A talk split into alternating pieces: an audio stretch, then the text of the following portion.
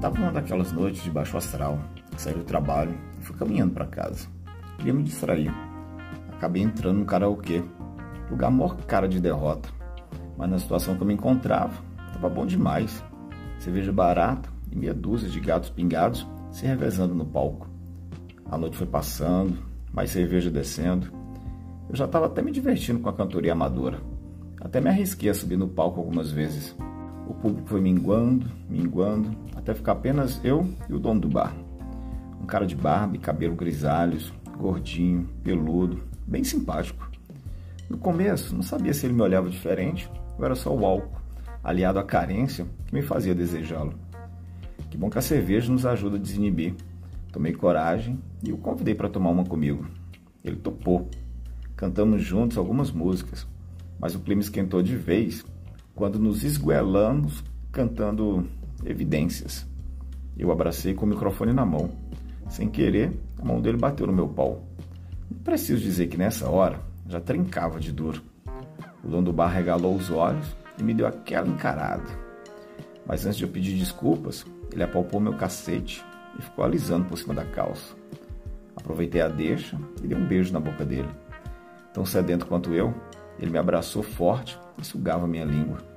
O beijo molhado, gostoso, forte, daqueles em que fica até difícil respirar. Eu tirei a camisa dele e a joguei nas mesas.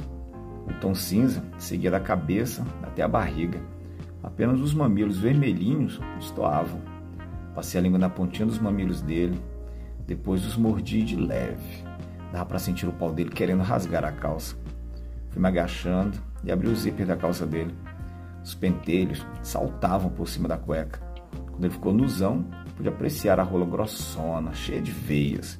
A cabeça rosinha despontava no pau circuncidado. Passei um tempo admirando aquele caralho bem desenhado. Depois fui com a ponta da língua passando na cabecinha. Quando a babinha dele começou a sair, fui devorando o pau dele até sentir as bolas baterem no meu queixo. Minha mão direita alisava sua bunda, enquanto a esquerda torcia o cacete dele na minha boca. Eu virei de costas e o fiz se apoiar numa mesa. Ele abriu as pernas e empinou a bunda. O rabo peludo tentava esconder o cozinho rosado. O dono do bar abriu a bunda com as mãos e me chamou para cair de boca no buraquinho dele. Eu chupei aquele cu com tanta vontade que minha língua quase ficou dormente.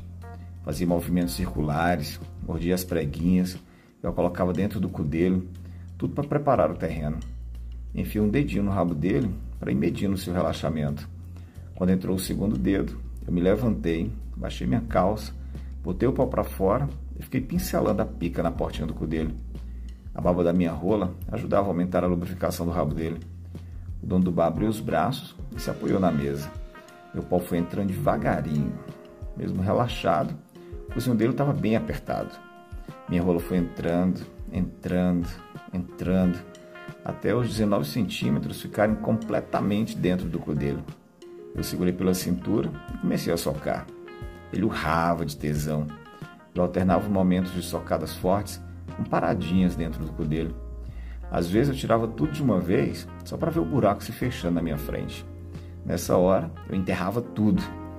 O dono do bar se contraía e berrava, mas pedia mais e mais. Mesmo cheio de álcool, não demorei a gozar. Esporrei de uma vez no rabo dele. O dono do bar pressionou meu pau com o cu até sugar a última gota de porra. Eu me sentei numa cadeira e voltei a chupar o pau dele, que ainda estava duro. O dono do bar segurou minha cabeça, fudia minha boca, como se estivesse me fudendo. Eu chupava e eu punhetava. Aí ele segurou com mais firmeza minha cabeça e me deixou com o pau todo enfiado na boca. De repente, sinto o jato de porra invadir minha garganta. Quase me engasguei, mas ele foi tirando o pau aos poucos e passei a lambê-lo até ele parar de gozar. A gente ainda tomou mais duas cervejas. Eu já estava bêbado. Temendo pela minha segurança em voltar sozinho para casa aquela hora, o dono do bar chamou um táxi e me colocou dentro. Quando cheguei em casa, vi no bolso da camisa o cartão do karaokê dele. Acho que o dono do bar achou que sóbrio eu não me lembraria de como voltar lá. Como se fosse possível esquecer essa noite.